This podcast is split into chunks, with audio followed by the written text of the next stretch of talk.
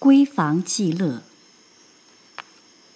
余生乾隆癸未冬十一月二十有二日，正值太平盛世，且在衣冠之家，居苏州沧浪亭畔，天之厚我，可谓至矣。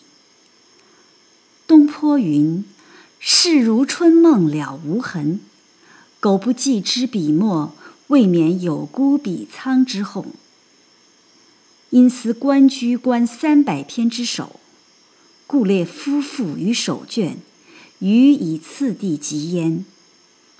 所愧少年失学，稍识之无，不过记其实情实事而已。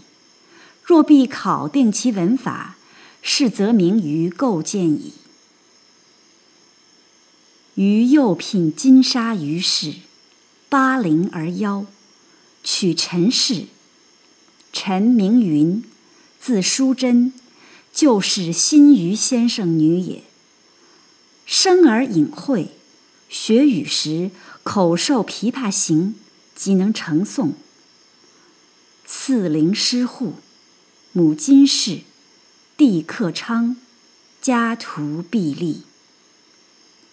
云继长，贤女红，三口养其十指供给。客昌从师修府无缺。一日于书录中得《琵琶行》，哀字而认，始识字。刺绣之匣，渐通吟咏，有“秋亲人影瘦，霜染菊花肥”之句。于年十三，随母归宁，两小无嫌。得见所作，虽叹其才思俊秀，切恐其福泽不深。然心著不能事，告母曰：“若为儿则妇，非叔子不娶。”母亦爱其柔和，即托金曰旨递殷言。此乾隆已为七月十六日也。是年冬。执其堂子出阁，余又随母往。云与鱼同齿，而长于十月，自幼子弟相呼，故人呼之曰叔子。时但见满室鲜衣，云独通体素淡，仅新其鞋而已。见其绣制精巧，寻为己作，始知其慧心不仅在笔墨也。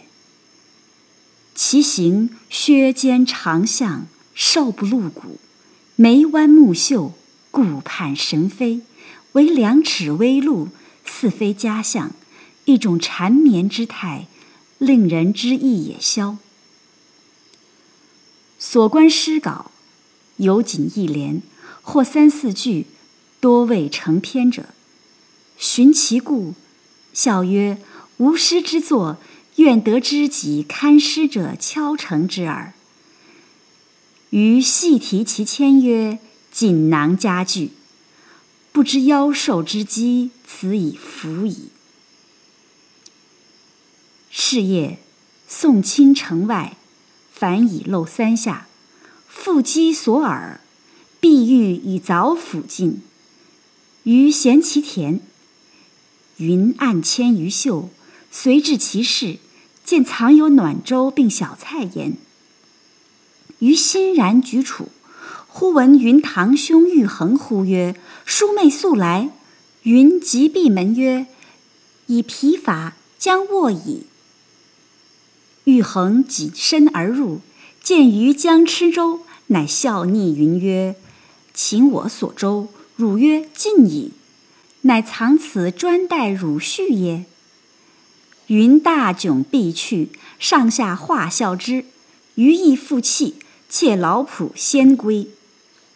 自吃粥被朝，再往，云即必逆。